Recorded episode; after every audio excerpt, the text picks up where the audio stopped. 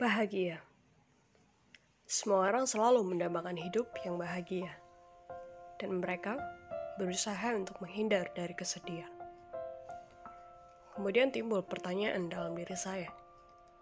Bagaimana jika dunia ini hanya penuh dengan kebahagiaan dan tidak ada kesedihan? Agaknya hal tersebut akan menyenangkan.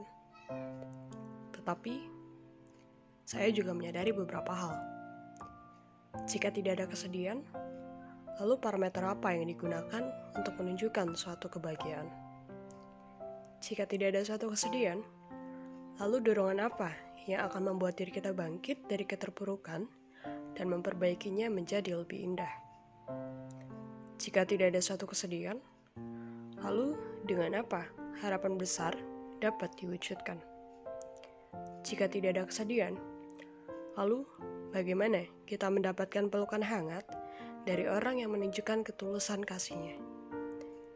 Dan semua hal tersebut terarah pada satu poin, yaitu jika tidak ada kesedihan, maka bagaimana kebahagiaan dapat diciptakan? Tidak ada salahnya ketika kita menghadapi hal yang sulit dan membuat diri kita sedih. Seharusnya kita bersyukur akan kesedihan yang ada dalam hidup kita. Sebab itulah yang akan membawa kebahagiaan pada kita. Yang perlu kita lakukan adalah bukan lari dari kesedihan tersebut, tetapi kita harus menyadari bahwa kesedihan adalah jembatan yang menghantar kita pada suatu kebahagiaan.